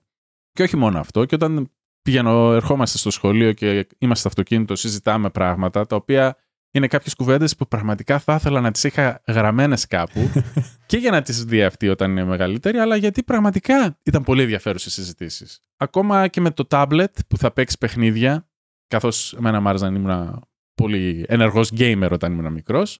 Οπότε την καταλαβαίνω πόσο της αρέσουν τα παιχνίδια και, και στα παιδιά τώρα της σύγχρονης εποχής πόσο εκστασιάζονται με όλες αυτές τις ε, δυνατότητες που τους δίνουν οι συσκευές. Σε σχέση με εμάς, ας πούμε, που είχαμε 5-10 παιχνίδια, που απλά βλέπαμε ένα πίξελ να αναβοκατεβαίνει. Οπότε το ότι είμαι μαζί της στα tablet, παίζουμε μαζί παιχνίδια, παίζουμε μαζί βιντεοπαιχνίδια, το Minecraft και ένα άλλο, το, το Pokemon Unite, για όποιον έχει παιδιά, τα οποία τα βρήκα εγώ τα παιχνίδια. Δηλαδή, αυτή έβρισκε κάτι μπαρούφες. Κατά με δεν είχε να μάθει τίποτα από αυτά τα παιχνίδια. Οπότε τότε με τον κορονοϊό είπα: Εντάξει, δεν, δεν παλεύεται η κατάσταση τώρα εδώ μέσα να καταναλώνει χρόνο σε τηλεόραση και τέτοια. Και έκατσα και της λέω: Θα παίξουμε αυτά και αυτά και θα παίξω κι εγώ μαζί σου. Ήδη παίζαμε βέβαια άλλα παιχνίδια. Οπότε φτάσαμε βέβαια στο άκρο, όπως έλεγες. και παίζαμε πολλές ώρες μαζί και έτσι δεν δούλευα. Οπότε χάθηκε λίγο πάλι η ισορροπία, αλλά ήταν κορονοϊός. Ελπίζω να δικαιολογούμε σε εκείνες τις περιπτώσεις. Εσύ τώρα που έχεις και δύο κιόλας, πώς ε, τα συνδυάζεις που είναι μεγαλούτσικα; Προσπαθώ να περνάω χρόνο μαζί τους. Καλά, δεν μιλάμε τώρα μόνο. Ε, το ένα κομμάτι είναι αυτό να βοηθήσεις αν έχουν ασκήσεις, που μας έχουμε πει δεν έχουν και τόσες πολλές ασκήσεις, αλλά όποτε έχουν να βοηθήσω σε αυτό. αλλά για παράδειγμα, βοηθάω τον ε, γιο μου για στα κάνει μαθήματα τύμπανα. Τον βοηθάω και εκεί πηγαίνουμε μαζί, του αρέσει το ποδόσφαιρο και πηγαίνουμε μαζί είτε σε αγώνες ποδοσφαίρου ή πηγαίνω, προπονώ την ομάδα του. Πηγαίνουμε, δηλαδή προσπαθώ να περνάω χρόνο σε αυτό το διάστημα και το κάνω γιατί το θέλω. Δεν είναι ότι είμαι αναγκασμένος για πάω εκεί πέρα, πρέπει να ξαναπάω. Με το ποδόσφαιρο Με... σχολιώσουν από ναι. παλιά ή τώρα εξαιτίας του. Όχι, έπαιζα, έπαιζα πάντα ποδόσφαιρο. Έπαιζα... Άρα στην ουσία οθούμε τα παιδιά προς αυτά που μας άρεσαν και εμάς. Ε, όχι 100%. Θα σου πω γιατί. Γιατί, για παράδειγμα, στα μουσικά όργανα θα ήθελα τα παιδιά μου να ασχοληθούν με μουσική. Mm-hmm. Του είπα του μικρού, ήξερε ότι παίζω τύμπανα, με έχει δει να παίζω drums. Του λέω, πες μου τι όργανο θέλεις να μάθεις. Ό,τι και αν θέλεις, θα πάμε να το μάθεις. Θες κιθάρα, θέλεις μπάσο, θέλεις drums, θες πιάνο. Ό,τι και αν είναι αυτό. Δεν του είπα ποτέ να πάει να μάθει με drums. Και ήθελε να μάθει drums. Mm-hmm. Η κόρη μου από την άλλη, τώρα έχουμε εδώ πέρα στο σπίτι έχουμε ηλεκτρονικά drums. Η κόρη μου θέλει να μάθει πιάνο μόνη της δεν είναι ότι μόνη της, ενώ θα την πάμε να κάνει μαθήματα, αλλά το αντίστοιχο εκείνη θέλει το πιάνο. Δεν θα της πω ποτέ, Όχι, για, αφού έχουμε τα τύμπανα εδώ πέρα. Γιατί να μην μάθεις και εσύ τύμπανα; να σου μάθω κι εγώ που ξέρω. Όχι. Δεν, ποτέ δεν τα όθησα. Ή στο ποδόσφαιρο, εγώ, αν και κοντός σχετικά, ε, έπαιζα τερματοφύλακας. Εκείνο δεν θέλει να είναι τερματοφύλακας. Ναι, εμένα μου άρεσε πάντα. Ακόμα παίζω με, με φίλους ε, κάθε Κυριακή. Πήγαμε και παίζουμε ποδόσφαιρο. Ε, οι παππούδες. Και... τα γερόντια. ναι, τα γερόντια. Δεν του είπα ποτέ, α, ξέρεις τι, να θες να γίνεις τερματοφύλακας, να, σε, να σου μάθω εγώ, να σε κάνουμε προπόνηση. Όχι. Δεν θέλεις να, να γίνει και δεν με νοιάζει. Το θέμα είναι να περνάει καλά. Τώρα δεν θέλω να τον ναι. οθήσω σε πράγματα που μου αρέσουν. Απλά συνήθως τα παιδιά βλέπουν από τους γονείς και τη γράφουν. Ναι. Έτσι. Δηλαδή γι' ναι. αυτό δεν μου κάνει εντύπωση ότι ήθελε να μάθει και αυτό στην πάνα. Άρα μέσα από τα χόμπι και από τις δραστηριότητες λοιπόν χόμπι δραστηριότητες και, και προσπαθώ παρόν. να περνάω ε, μαζί τους χρόνο. Η μικρή ακόμα θέλει να παίζει παιχνίδια ή ο μεγάλος τώρα παίζει, έχει μαζεύει κάτι Pokemon κάρτες. Mm-hmm. Τις προάλλες παίζαμε Pokemon το tabletop το, το παιχνίδι, ή την άλλη φορά παίζαμε Subuto. Προσπαθώ να περνάω και χρόνο με επιτραπέζια, να περνάμε χρόνο μαζί. Mm-hmm. Ή να, η, η σύζυγος της αρέσει να βλέπει ταινίες, όχι μόνο μόνη της, ε, παιδικές ταινίες. Δηλαδή τα παιδιά να. Ναι, ναι να δούμε μαζί ταινία, ναι. Mm-hmm. Προσπαθούμε έτσι να περνάμε χρόνο. Θέλω, θέλω, ακόμα δεν το έχω κάνει 100% να κάνω σε στυλ ε, να οργανώσω ραντεβού με τα παιδιά μου. Δηλαδή να πω ότι θα πάρω την κόρη μου μία φορά το μήνα, μία φορά το τρίμηνο, το δίμηνο mm-hmm. και θα βγούμε έξω να κάνουμε ό,τι, ό,τι θέλει εκείνη. Να περάσουμε χρόνο οι δυο μας έξω. Το ίδιο και με το γιο μου. Με το γιο μου το κάνω περισσότερο γιατί πάμε στο γήπεδο, όπως είπα. Οπότε εν μέρη γίνεται. Αλλά θέλω να το έχω σαν ε, σαν πρόγραμμα και για εμένα. Να, να περάσω περισσότερο χρόνο μαζί τους. Με ε, άλλους, ε, με συμμαθητές και λοιπά δεν βρίσκεστε καθόλου ώστε να είστε εσείς με τους γονείς και τα παιδιά μεταξύ τους. Οπότε να πούμε ότι. Βρισκόμαστε. Αλλά εντάξει, δεν είναι, δεν είναι το στάνταρ αυτό. Αφιερ... Αφιερώνουμε. Η συλληπόβρηση ή playdates κάνουμε. Πολλές φορές δεν έρχονται όμως οι γονείς. Δηλαδή είναι η λογική ότι α, θα έρθει το παιδί στο σπίτι μας ή θα πάει ο δικός μου ή η δικιά μου στο σπίτι το άλλο, θα κάνουν playdate, θα παίξουν και μετά θα πάνε την πάρουμε. Δεν είναι ότι θα πάμε όλοι μαζί επίσκεψη και θα εμείς θα συζητάμε και τα παιδιά θα παίζουν. Αλλά και πάλι δεν θεωρώ ότι αφιερώνεις εσύ χρόνο στα παιδιά εκεί. Τα παιδιά ε, ναι, γιατί βασικά όχι ήθελα να καταλήξω ότι πιο πολύ το κάνουν οι γονείς για να ξεσκάσουν και να πούνε τον πόνο ναι. τους μεταξύ τους. Ε, πάρτι κάνετε ακόμα σε αυτές τις ηλικίες; Κάνουμε, κάνουμε. Κα... Κάνουμε και τα παιδιά κάνουν ε, πάρτι γενέθλια και τέτοια έτσι. Ναι, ναι, ναι, γι' αυτό. Τέτοια ναι, κάνουμε, κάνουμε. Γιατί; Εσείς όχι, γιατί έχω ακούσει ότι σιγά σιγά όσο μεγαλώνουν πλέον ας πούμε για πάρτι είναι ότι τους πηγαίνουν και βλέπουν μια ταινία στο σινεμά όλα μαζί. Κάποιοι λοιπόν γνωστοί στον, στο μεγάλο που έχει αρχίσει και μεγαλώνει κάνουν αυτά, πάνε κάνουμε σινεμά. Ή που κάποιοι διάφοροι άλλοι φίλοι του είναι, δεν θα κάνουμε πάρτι, θα κάνουμε sleepover. Δηλαδή θα έρθουν 4-5 φίλοι και mm. θα, θα κοιμηθούμε το βράδυ. Κάποιοι άλλοι έχουν αρχίσει και πάνε σε escape rooms. Μπράβο, ναι. Αυτό κάνουν και εμάς. Ναι. Σε αυτή τη φάση. Ε, Εντάξει, πάνω κάτω τα ίδια. Λοιπόν, τώρα δίνεις ωραία πάσα για το επόμενο, για να συζητήσουμε το επόμενο που έχεις γράψει εδώ στις, στις σημειώσεις, είναι για την ε, ανεξαρτησία των παιδιών. Όσο, γίνονται, όσο μεγαλώνουν πηγαίνουν πιο ανεξάρτητα και πηγαίνουν, όπως λέμε, στα πάρτι μόνα τους, στα σινεμά και στα escape rooms. Οπότε τώρα που ανεξαρτοποιούνται πιο πολύ, πώς κρατάμε στενή σχέση μαζί τους; Πώς κρατάμε στενή σχέση; Εδώ τώρα είμαστε σε αχαρτογράφητα νερά, γιατί έχουμε αρχίσει και έχουμε αυτή την. Ε, είμαστε σε αυτό το επίπεδο. Θα πω πώς νομίζω, έτσι. Δεν μπορώ, δεν. Ε, Όποιος με ακούσει και αν έχει κάποιος μια καλύτερη ιδέα, το γράψει στα σχόλια του επεισοδίου, είτε στο fatherstales.gr είτε στο ναι, YouTube. τι, τι, κάνεις, να μας πει τι, κάνει εκείνος. Εγώ προσπαθώ να είμαι κοντά στα ενδιαφέροντά τους. Να, έχουμε, να, να με ενδιαφέρουν τα ενδιαφέροντά τους και να να, να προσπαθήσω είτε να περάσω χρόνο μαζί τους στα ενδιαφέροντά τους και γενικότερα να τους ακούω. Θέλω να, να τους ακούω και να έχω περισσότερο κοινές, να προσπαθήσουμε να κάνουμε και κοινές δραστηριότητες. Έτσι προσπαθώ να μείνω κοντά τους. Εγώ πάλι ακολουθώ μια εντελώς αντίθετη πορεία. Εγώ προσπαθώ να την, να την αφήνω στην ισχύα της. Προσπαθώ να είμαι εκεί μόνο όταν θα μου πει αυτή.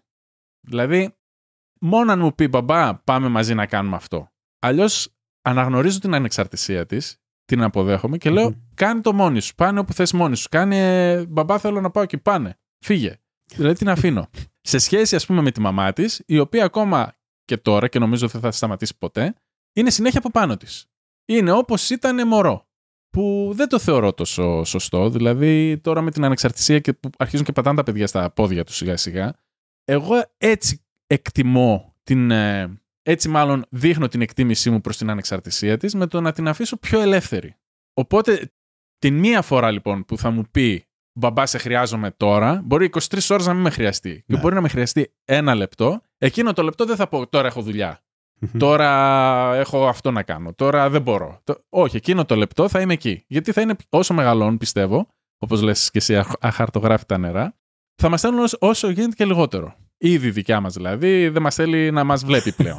θέλει να πηγαίνει στα σπίτια των φίλων της και να μην καθόμαστε καθόλου εμείς. Να πηγαίνουμε, να την αφήνουμε και να φεύγουμε. Επειδή πατάνε τώρα τα παιδιά, επειδή πατάει η δικιά μου, αρχίζει και πατάει πιο πολύ στα πόδια της, θέλω να την αφήσω να πατήσει στα πόδια της. Οπότε δεν μπλέκομαι στα πόδια της. Για πολλούς φαίνεται ότι αδιαφορώ. Ότι, ε, καλά, βολεύτηκε ο Δημήτρης τώρα, την αφήνει εκεί πέρα, κάνει ό,τι θέλει μικρή και αυτός κάνει τα δικά του. Μπορεί να είναι και αυτό. Δεν αντιλέγω. Win-win. Αλλά ε, ναι, win-win, πράγματι. Απλά με το να είμαι συνέχεια από πάνω της και να την πιέζω, για να μην πω καταπιέζω, και να την αφήσω να απελευθερωθεί από μας, θεωρώ ότι κερδίζω την εμπιστοσύνη της, ώστε να μου πει αύριο μεθαύριο κάτι που θα την απασχολεί. Ενώ αν είμαι συνέχεια πάνω της, από πάνω της, όσο αυτή ανεξαρτοποιείται σιγά σιγά, τόσο περισσότερο δεν θα θέλει να μου μιλήσει. Δηλαδή, αν μια φορά δεν θέλει να μου πει τώρα πράγματα, δεν θα θέλει να μου πει δέκα φορές μετά. Ξέρεις τι γίνεται. Το θέμα είναι να συνειδητοποιήσει και εκείνη ότι το κάνεις από επιλογή και όχι από αδιαφορία. Γιατί αν εκείνη μεγαλώνοντας πει καλά, πατέρας μου, χαίστηκε, δεν, δεν, δεν ενδιαφέρεται για μένα, μου αφήνει εδώ πέρα, οπότε για ποιον λόγος να πάω να του πω τα προβλήματά μου. Ναι, αλλά όταν έχει τώρα πρόβλημα, ναι. έρχεται και μου το λέει. Δεν είναι ότι τα... Εντάξει, τα λύνει και μόνη της φυσικά, αλλά στα δύσκολα που δεν μπορεί να τα λύσει, Δεν είναι ο μπαμπάς μου τώρα δεν ασχολείται. Γι' αυτό σου είπα το ένα λεπτό που θα με πει μπαμπά, έλα φτιάξει αυτό ή δεν μπορώ να κάνω εκείνο, να πάω. Γιατί άμα και εκείνη τη μία φορά που θα με φωνάξεις θα της πω βρες το μόνη σου, τε, τελείω. Το είχα στο παιχνίδι. Πράγματι, θα, θα, θα, πει αυτό που είπες. Ο μπαμπάς μου δεν ασχολιόταν ποτέ. Και θα ναι. πάω να πηδήξω εγώ από το μπαλκόνι, γιατί έχω φάει τόσες ώρες όταν ήταν ε, μικρή να παίζω Barbie και Ensantimals. Επειδή ήθελες. Επειδή ήθελες. Πες την Επειδή ήθελα. Ναι, ήθελα, βέβαια, δεν είναι το κρύβω. Επειδή ήθελε να παίζεις με τις κούκλες, όχι να παίζεις με την γυναίκα σου. Οπότε είδαμε στο μέλλον λοιπόν τι θα μου πει η μικρή για την ανεξαρτησία. Πάντως, εγώ, όπως είπα και στην αρχή, κάνω αυτό που πιστεύω εγώ ότι κάνω το καλύτερο. Για μένα και για αυτήν. Για κάποιον άλλο μπορεί να είναι κάτι διαφορετικό, έτσι. Μπορεί να είμαι εγώ λάθος. Όλοι αυτό κάνουν, ρε παιδί μου. Δηλαδή και η, και η σύζυγος που λες ότι θέλει να είναι από πάνω, κάνει γιατί αυτό θεωρεί ότι αυτό είναι το σωστό. Μπράβο. Θεωρεί ακριβώς. Δεν θα την κατηγορήσω γιατί κάνεις αυτό το πράγμα. Παρόλο που κάποιες φορές έχω επενεύει και έχω πει άστινα λίγο. Άστι λίγο να αναπνεύσει. Ή ας πούμε έρθει κάποια μαμά από το σχολείο και με είχε πει: Πω, πω, Δημήτρη, μου έλεγε τις ανησυχίες της. Ερχόταν η μικρή, την πρόσχε, την έκανε. Λέει τώρα άραγε κάνω σωστά. Και της είπα: Αφήστε τα παιδιά να αναπνεύσουν. Αυτό την είχα πει. Είστε συνέχεια από πάνω τους. Τώρα που μεγάλωσαν. Συνεχίζετε να κάνετε αυτό. Ε, δεν μπορώ να πω. Να μην πω και την άποψή μου, θα την πω. Τι να πω. καλά κάνεις, ρε παιδί μου. Δεν... Όπως και κάποιος άλλος θα με πει ότι είμαι διάφορος, έτσι. Εντάξει. Ναι, ο καθένας, όπως είπαμε, βλέπει τα πράγματα μέσα από τα δικά του μάτια και μέσα από τις δικές του. το τι πιστεύει ότι είναι σωστό και τι όχι. Τώρα, τι είναι σωστό και τι όχι δεν υπάρχει. Είναι για εμάς ότι είναι σωστό. Ναι, ακριβώς, ακριβώς. Και μαζί με την ανεξαρτησία έρχονται και τα μεγαλύτερα οικονομικά προβλήματα. Βλέπω εδώ στις σημειώσεις. Ναι. Οικονομικά προβλήματα, όχι οικονομικά προβλήματα. Περισσότερα οικονομικά βάρη. Περισσότερα, περισσότερα έξοδα όσο μεγαλώνουν τα παιδιά. Όσο μεγαλώνουν τα παιδιά, μεγαλύτερα έξοδα, όπως λες. Γιατί θεωρούμε όταν κινούνται τα παιδιά ότι α, τώρα αυτά είναι ακριβά mm. πράγματα. Έχουμε πάνες, έχουμε βρεφικό γάλα να αγοράσουμε το ένα το άλλο. Ε, μακάρι να ήταν μόνο αυτά. μεγαλώνουν τα παιδιά, μεγαλύτερες απαιτήσεις, μεγαλύτερα έξοδα. Τώρα το πώς το κάνεις. Δεν ξέρω. Δύσκολο. Νομίζω έχω μια ιδέα και σου είπα γιατί όλα αυτά είναι χαρτογράφτα για μας νομίζω σχεδιάζεις και προϋπολογίζεις. Δηλαδή όσο... Ε, ναι, αυτό μπορώ να σκεφτώ. Όσο περισσότερο μπορώ να προβλέψεις τα μελλοντικά έξοδα και να αποταμιεύσεις ας πούμε από την αρχή και χω, χωρίς να ζωριστείς εκείνη τη στιγμή όσο μπορεί να ξέρεις ότι σε ένα χρόνο θα χρειαστώ αυτό ή σε δύο χρόνια θα χρειαστώ αυτό τόσο καλύτερο. Δεν μπορώ να σκεφτώ κάτι άλλο. Εσύ πώς το κάνεις; Είναι ο διάδρομος που έλεγα πιο πριν. Έχεις το διάδρομο απογείωσης ή προσγείωσης, ας πούμε, όπως το λένε. Για να έχουμε τα χρήματα εύκαιρα όταν θα χρειαστούν. Και δεν είναι τυχαία τα νούμερα, έτσι. Δεν λέμε ναι. θα έχω 5.000 θα μου φτάσω, θα έχω 10.000 θα μου φτάσω. Πρέπει ήδη από τώρα να ξέρουμε πώς εξοδεύουμε, ώστε να ξέρουμε ότι κάθε χρόνο 10-20% παραπάνω θα χρειάζεται. Λες διάδρομο απογείωσης, αλλά αυτός ο διάδρομος, όσο τρέχεις, πρέπει να είναι και μεγαλύτερος. Γιατί ναι, θέλω γιατί, να πω ότι όσο ανεβαίνουν οι ηλικίες, πρέπει να έχεις ναι, περισσότερα. Ναι. ναι, αλλά όταν θα φτάσει στο παιδί, ας πούμε, ας πούμε ότι δεν θα σπουδάσει στο εξωτερικό, γιατί εκεί τα, τα έξοδα απογειώνονται τελείως. Αλλά ας πούμε ότι θα πάει σε ένα κρατικό πανεπιστήμιο που τώρα είναι και της μόδας που συζητάμε και τα ιδιωτικά πανεπιστήμια. Αλλά γενικά όταν θα φτάσει 22 χρονών, πες, τελειώνει και το πανεπιστήμιο. Ναι. Έτσι. Εγώ αυτό περιμένω. Όταν θα γίνει 22-23 και θα πιάσει δικά του δουλειά. Πω, όνειρο όλος αυτός ο διάδρομος που σχεδίαζες και έκανες και μάζευες, τελείωσε. Είναι πλέον έτοιμα εκεί να τα έχεις. Ξαφνικά πιστεύω ότι τα έξοδα θα, θα μειωθούν πάρα πολύ. Βλέπω τους γονείς μου, ας πούμε. Ε, ναι, που έφυγα εγώ από το... Τα έξοδα θα μειωθούν, αλλά έχει μειωθεί και, το, και η ζωή σου. Όταν φτάσουμε σε αυτή την ηλικία ε, μας. Εκεί είναι η, η ισορροπία λοιπόν των χρημάτων εκεί. Είναι ναι της εργασίας, οικογένειας και τέτοια, πώς θες πες το, είναι ότι από εκεί που μαζεύεις, μαζεύεις χρήματα για να μεγαλώσεις, να μεγαλώσεις το παιδί, χλάτς φεύγει το παιδί, πάει, κάνει τη ζωή του και λες τώρα θα ζήσω κι εγώ. Και τότε εμφανίζονται οι γιατροί. Α, αυτό, και αυτό ήθελα να πω, αλλά δεν ήθελα να σε διακόψω. Όλα αυτά τα χρήματα τα δίνεις αντί για το παιδί σου στους γιατρούς. Ακριβώς. Οπότε η ισορροπία πάλι είναι εις βάρος σου. Πάλι ναι. θα αρχίσεις να δίνει. Αλλάζει ο τομέα που πας και τα ξοδεύεις πάλι. Οπότε δεν θα βρούμε ποτέ ισορροπία νομίζω. Πάντα κάτι ποιος θα μα ξεζουμίζει. Αλήθεια είναι αυτό. αλλά εντάξει, αυτό που μπορούμε να πούμε είναι αυτό που είπαμε. Προπολογισμός, δεν ξέρω, επενδύσεις. Δείτε τα επεισόδια που έχουμε κάνει κιόλας ή ακούστε τα επεισόδια που έχουμε κάνει. Μπορεί να σας βοηθήσουν λίγο. Δεν μπορώ να σκεφτώ. Κοίτα, εμένα με βοηθάει. Εμένα με βοηθάει το budgeting, δηλαδή ξέρω πόσα χρήματα τώρα ξοδεύουμε κάθε χρόνο για το σχολείο, για τα αγγλικά της και για τη ρυθμική της που πηγαίνει και για οποιαδήποτε άλλη δραστηριότητα έχει κάνει στο παρελθον Και βλέπω πώς σιγά σιγά όσο μεγαλώνει η τάξη, μεγαλώνουν και τα αντίστοιχα έξοδα που είναι, γιατί κάθε έξοδο που κάνω το περνάω. Έχω παρατηρήσει αυτό το podcast. Ξεκινάω μια πρόταση, τη διακόπτω στη μέση και ξεκινάω και λέω άλλη κουβέντα. Τώρα απλά το, το, το, το θυμήθηκα. Ό,τι ξοδεύω, ας πούμε, για τη μικρή που έχει να κάνει με την μόρφωσή της, το ναι. έχω σαν ε, education, σαν εκπαίδευση στο, στο budgeting. Οπότε όλες αυτές τι δραστηριότητες τις μαζεύω. Οπότε ξέρω κάθε μήνα πόσα έχουμε δώσει τα τελευταία 9 χρόνια. Οπότε βλέπω αυτό το σαν γράφημα κιόλας, το βλέπεις ρε παιδί μου. Σιγά σιγά ανεβαίνει, ανεβαίνει, ανεβαίνει, ανεβαίνει, ανεβαίνει. Και δεν, δεν πρόκειται να σταματήσει ποτέ. Όχι, αλλά μπορείς να προπολογίσεις έτσι το πόσο θα χρειαστείς του χρόνου. Μπράβο, γιατί ξέροντας. Ναι. Ακριβώς. Ναι, mm-hmm. αυτό είναι ωραίο. Αντίστοιχα είναι και τα υπόλοιπα έξοδα, γιατί όλα μεγαλώνουν και τα ρούχα της, ας πούμε, τώρα κάθε χρόνο που αλλάζει κιόλας σε ύψος, mm. θες και άλλα ρούχα και άλλα ρούχα. Εντάξει, αυτά πάνω κάτω είναι να πω τα ίδια, αν και με έχει πει η σύζυγος ότι τώρα όσο σιγά σιγά μεγαλώνει λέει και θα αρχίσει να βγαίνει έξω και να κάνει, θα σου ζητάει μπαμπά πάρε μου αυτό, μπαμπά πάρε μου αυτά τα παπούτσια, ε. μπαμπά αυτό το ποφά. Έτσι ε, θα γίνει. Φαντάζομαι ότι κάπως έτσι θα γίνει, θα θέλει λεφτά για να βγαίνει έξω και. Οπότε ο ρουχισμός μάλλον στο budgeting θα αρχίσει να ανεβαίνει και εκείνος. Τώρα είναι ένα θέμα για να βρούμε την ισορροπία ναι. εργασίας και οικογένειας. Το οποίο το έχω, το έχω ακούσει από μπαμπάδες με μεγαλύτερα παιδιά από ότι εμείς. Δύο πράγματα. Το ένα είναι οι δραστηριότητες αυτές που κάνουν τα παιδιά θα απαιτούν την παρουσία σου εσένα να πηγαίνεις και να τα φέρνεις στην ουσία από τη δραστηριότητα που, ας πούμε, όπως λες εσύ το ποδόσφαιρο. Εσύ στο ποδόσφαιρο πηγαίνεις εσύ, παίζεις και εσύ ο ίδιος στο ποδόσφαιρο. Αν δεν έπαιζες εσύ ποδόσφαιρο και έπρεπε να περιμένεις έξω. Όχι, έτσι κι από... περιμένω έξω, δεν παίζω μαζί τους. Ποδόσφαιρο. Εγώ παίζω διαφορετικά. Ε, όταν είσαι... ναι. Προπον... Που λες να τους προπονείς. Οι προπονητές κάνουν προπονητές μία μέρα από την εβδομάδα. Την άλλη έχουν άλλους προπονητές κανονικά της ομάδα και τον πηγαίνουν και στους αγώνες. Δεν είναι ότι. Μάλιστα. Εκείνο το χρόνο που αφιερώνεις λοιπόν σε αυτό το, το χόμπι του μικρού, ας το ναι. πούμε έτσι. Το θεωρείς ότι είναι χαμένος χρόνος για σένα, το εκμεταλλεύεσαι κάπως, ε, μπορείς να κάνεις κάτι από τη δουλειά σου όσο είσαι εκεί; Χαμένος χρόνος δεν είναι από την άποψη ότι δεν αφήνω γενικά το χρόνο να πάει χαμένος. Θα, θα, σου πω. Υπάρχουν στιγμές, ας πούμε, στο κομμάτι πάω ε, στις ε, προπονήσεις, στους αγώνες του γιού μου. Mm-hmm. Εκεί συνήθως δεν κάνω τίποτα άλλο και ασχολούμαι ή βλέπω, ή, αλλά το κάνω επειδή θέλω. Υπάρχουν mm. στιγμές που πάω στο κολυμβητήριο με την κόρη μου. Και εκεί είναι και πιο μακριά, δεν κάνω τίποτα άλλο. Ακούω ή podcast, Μπράβο. ακούω audiobooks ή μπορεί να σκεφτώ Α. κάποια πράγματα. Δηλαδή, ποτέ δεν πρόκειται να κάτσω και να πω, Ωχ, τώρα τι να κάνω, ή να κάτσω να, να παίζω, ας πούμε, mm-hmm. video games. Πάντα θα ακούσω, συνήθως ακούω audiobooks ή, ή podcast. Ωραία, άρα θεωρείς ότι όταν ας πούμε, κάνουμε τους ταξιτζίδες τα παιδιά μας. Ναι. Όπως το λένε οι περισσότεροι, ότι πάω το, το παιδί σε εκείνη τη δραστηριότητα και εγώ κάθομαι και περιμένω, γιατί δεν συμφέρει να γυρίσω σπίτι, να ξαναπάω για να την πάρω κλπ. Θεωρείς ότι ακούγοντας audiobook και βελτιώνοντας, ας πούμε, τον εαυτό σου, φαντάζομαι με αυτόν τον τρόπο, θεωρείς ότι κάνεις.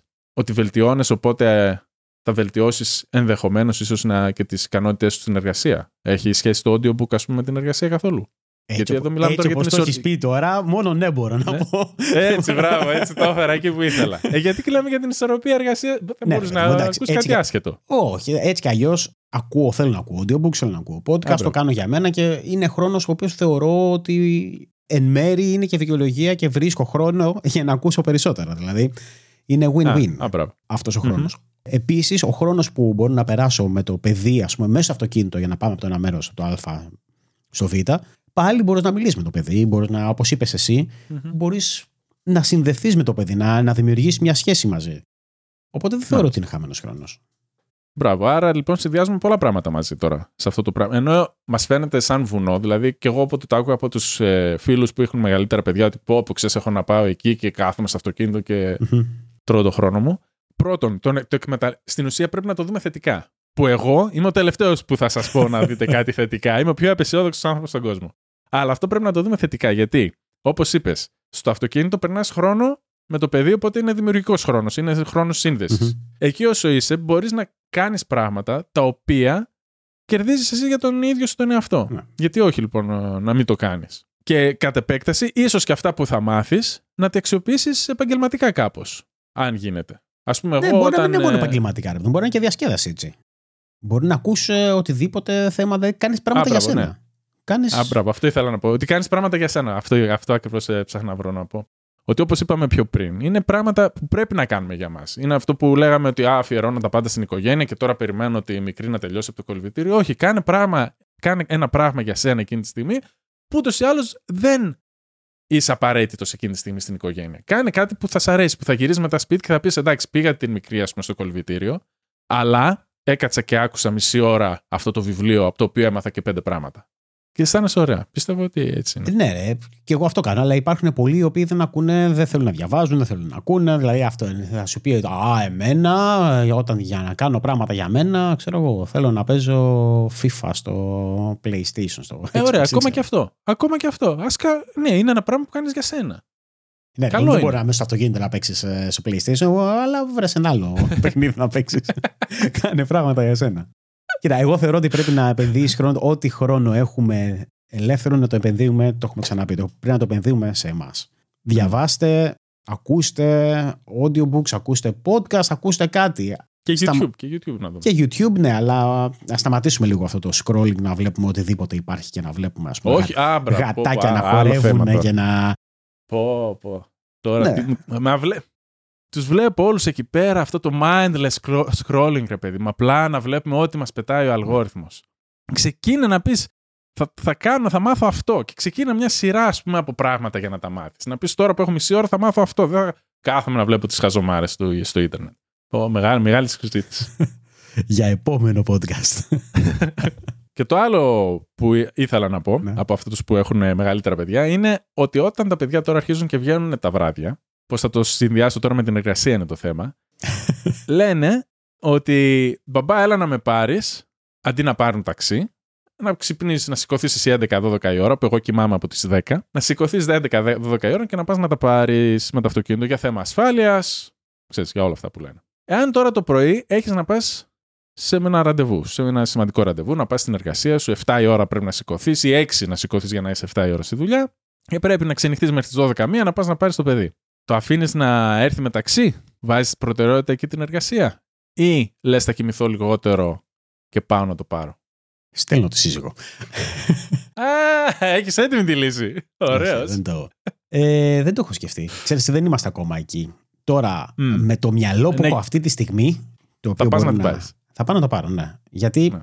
Τα παιδιά ακόμα είναι μικρά. Ξέρεις, και τα είμαι αυτό το να πάω να βοηθήσω, να τα πάρω. Δεν ξέρω όταν θα φτάσουν τα παιδιά να είναι σε εκείνη τη στιγμή που θα πρέπει πολύ μεγαλύτερα για να γυρνάνε 11 και 12 ώρα το βράδυ. Τι θα κάνω. Ε, πραγματικά δεν ξέρω.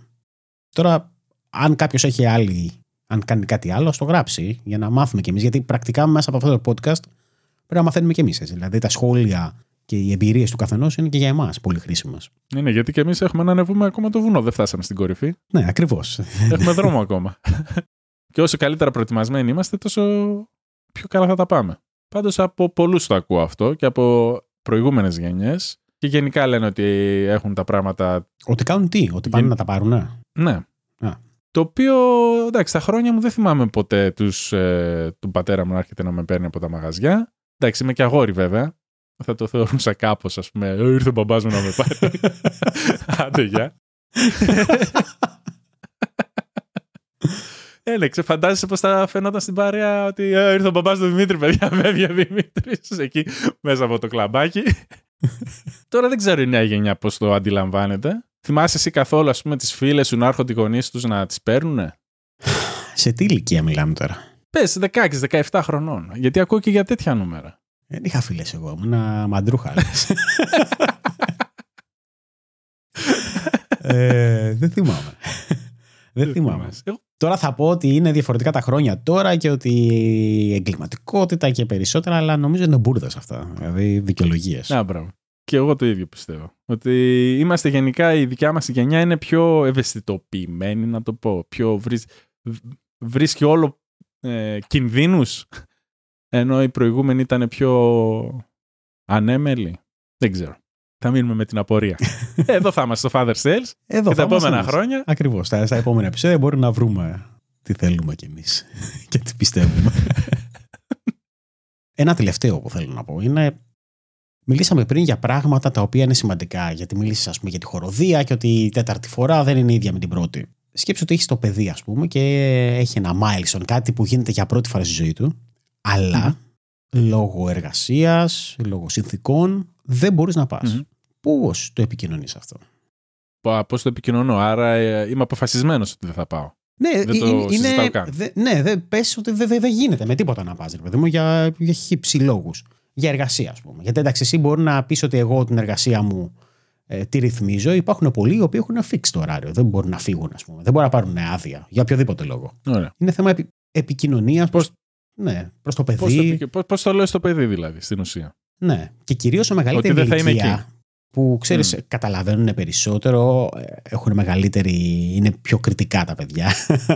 Mm. και καλά, ναι. Που θα στο κρατάνε κιόλας, ότι ναι, ξέρεις τότε σε είπα ναι, και δεν ήρθες. Και... Εντάξει. Πρέπει να αποδεχθεί ότι ξέρεις, δεν θα μπορώ να τα κάνω όλα για παντα Αυτή θα ήταν η, η απάντησή μου. Ξέρεις, θα της πω, ξέρεις, δεν γίνεται. Υπάρχουν και κάποια πράγματα που απλά δεν μπορώ να τα κάνω. Ο μπαμπάς είναι κάποια πράγματα που δεν είναι ο Σούπερμαν ο μπαμπάς, ας πούμε. Ελπίζω να. Ξέρω ότι δεν θα το αποδεχθεί, γιατί είναι παιδί. Το ξέρω, δηλαδή υπάρχει χάσμα γενναιών. Ναι, όχι καλά το πας γενικά. Γιατί και εγώ αυτό θεωρώ ότι πρώτα απ' όλα πρέπει να ξεκινήσεις με επικοινωνία. Να, να συζητήσεις το πρόβλημα και θα πρέπει το, το παιδί όσο περισσότερο που δεν θα το καταλάβει εκείνη τη στιγμή. Αλλά δεν θα το καταλάβει, όχι. Να μην του κρύψεις, ας πούμε, το τι γίνεται. Να μην. Ε, θα α, όχι, όχι, βέβαια. Να πεις ξεκάθαρα το τι γίνεται και για ποιους λόγους ότι θα ήθελες να είσαι εκεί δεν μπορείς. Ναι. Από εκεί και πέρα μπορείς, ας πούμε, να κάνεις. Ε, θα να βάλεις κάποιον να το τραβήξεις σε βίντεο και να το δείτε μετά μαζί. Δηλαδή να πεις ότι α, δεν μπορούσαμε να είμαι εκεί και ξέρεις τους mm. λόγους που δεν μπορούμε, αλλά μπορούμε να το δούμε μετά μαζί. Ή άμα είναι τόσο σημαντικό να πεις ότι, OK, δεν μπορώ σήμερα ας πούμε, να έρθω στην uh, αποφύτιση σου. Τραγικό. αλλά μπορούμε μετά να βγούμε και να φάμε μαζί, ας πούμε. Μπορεί να το γιορτάσουμε κάπως μαζί. Εντάξει, τρόποι θα βρεις ε, να το να το παλέψεις, ας πούμε, να φανείς ε, ότι δεν είσαι και τελείως ε, αδιάφορος. Ότι... Mm. Καλά, έχεις και μια καλή δικαιολογία. Δεν είναι ότι θα κάτσεις να, να δεις το κάνα βίντεο στο YouTube, είναι ότι εργάζεσαι. Ναι, αλλά νομίζω ότι ξέρεις, φοβάμαι ότι αυτό συμβαίνει στις γο... ζωές των περισσότερων γονιών κάποια στιγμή. Ότι κάποια στιγμή θα χάσεις, όχι από επιλογή, ένα σημαντικό ας πούμε milestone στη ζωή του παιδιού σου. Και είτε μπορεί να έχεις εσύ ενοχές, είτε μπορεί να στο, το παιδί να, να στο ναι, κρατάει. Και φυσικά θα κρατάει πάντα τα αρνητικά, έτσι, γιατί πάντα τα αρνητικά ναι. μένουν. Μπορεί να κάνεις 99 καλά και το ένα στραβό που θα κάνεις να μείνει για πάντα μια ζωή. Ε, δεν έχεις επιλογή. Και, εσύ, και εμείς τα παιδιά θυμόμαστε τα, τις 5-10 άσχημες στιγμές με τους γονείς μας και ξεχνάμε και δεν θυμόμαστε, δεν ξέρουμε καν τις άλλες 100.000 στιγμές που τράβη, τι τράβηξαν οι γονείς μας για μας. Ε, το αποδεχόμαστε. Τι να κάνουμε. Εγώ το αποδέχομαι. Δεν θα είμαι εκεί. Δεν θα είμαι στην αποφύτιση. Δεν θέλω Αλλά να θα πάμε να φάμε μαζί. Ναι, θα πάμε να φάμε γιατί θα με κεράσει. και καλά. λοιπόν, νομίζω ότι μιλάμε αρκετή ώρα και μπορούμε να μιλάμε άλλη τόση ώρα, αλλά μπορούμε να το κάνουμε σε άλλο επεισόδιο άμα κάποιος έχει περισσότερες απορίες. Αν θέλει να ρωτήσει κάτι, πώς βλέπουμε εμείς τα πράγματα, ας μας γράψει ένα σχόλιο, είτε στο YouTube είτε στο fatherstales.gr. Α μας πει την άποψή του θα θέλαμε πολύ κάποιος, άμα βλέπει αυτό το βίντεο, να κάνει like, να κάνει εγγραφή στο κανάλι μας στο YouTube. Μπορεί να μας ε, αφήσει και κάποιο review στο podcast. Από ό,τι είδα, μπορείς να βάζεις πέντε αστεράκια στο review, το οποίο βοηθάνε γενικά για να μαθευτεί και το podcast. Καθώς είναι ο μόνος τρόπος για να μαθευτεί το podcast, με το να το πείτε σε κάποιους φίλους σας, μπαμπάδες, μαμάδες ή σε κάποιους που είναι να γίνουν και ή σε όποιους που νομίζω ότι είναι πολλοί, ψάχνουν να βρουν την ισορροπία μεταξύ εργασίας και οικογένειας. Εμείς τουλάχιστον έτσι προσπαθούμε να βρούμε αυτή την ισορροπία. Αυτά είναι τα δικά μας ε, βιώματα. Ελπίζουμε να σας βοηθήσαμε να βρείτε κι εσείς ισορροπία ή να σκεφτείτε κάποια πράγματα που μπορεί να μην έχετε σκεφτεί. Και αν έχετε σκεφτεί κάτι που δεν έχουμε πει εμείς, σας παρακαλούμε πολύ γράψτε το μας, γιατί και εμείς ε, ισορροπούμε σε, σε ένα σκηνή τεντωμένο αυτή τη στιγμή.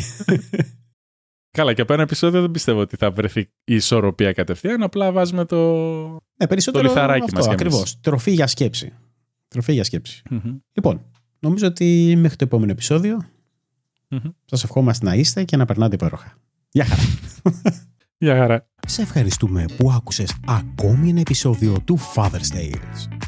Μην ξεχάσεις ότι μπορείς να βρεις όλες τις σημειώσεις του επεισοδίου καθώς και το πώς μπορείς να μας ακολουθήσεις στο fatherstales.gr Τέλος, αν θέλεις να στηρίξεις αυτό το podcast τότε το μόνο που χρειάζεται να κάνεις είναι να το μοιραστείς με τους φίλους σου. Και μην ξεχνάς ότι το να είσαι μπαμπάς είναι ίσως η πιο δύσκολη, αλλά και ταυτόχρονα η πιο διασκεδαστική δουλειά που μπορείς να έχεις. Συνέχισε λοιπόν την καλή δουλειά και να θυμάσαι ότι για τα παιδιά σου y sus superhéroes.